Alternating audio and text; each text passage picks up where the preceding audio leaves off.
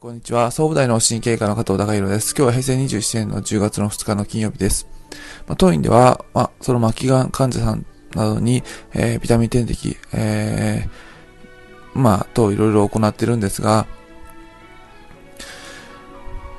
えー、まあ、そのなんか病状が大変な状況になって、ご自身が不安にすごく襲われそうな時、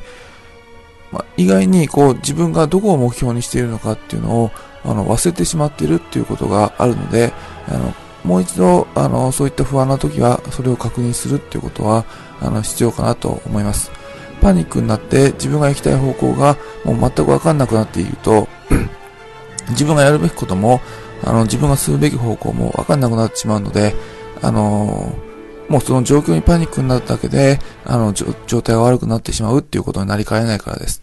で、意外に、まあ、困難な状況にある時っていうのは、自分の目標っていうのを具体的に分かってないことがあります。で、えー、昨日その、えー、癌の方に、えー、最終的にはどういう状態になりたいですかっていうことをお話、あの、聞いたら、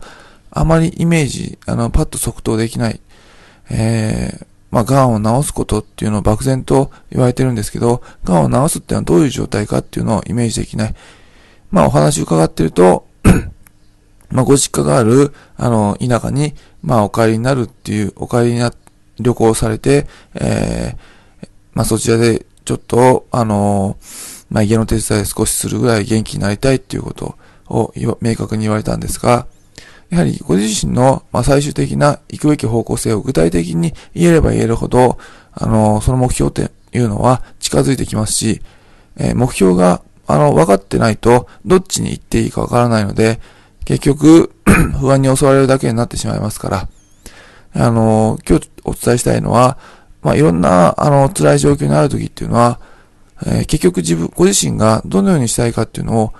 具体的に分かってないことが多い。で、そのことで状況に負けてしまうっていうことがあるっていうことを診察させていただいて、あの、感じましたので、今日お伝えしました。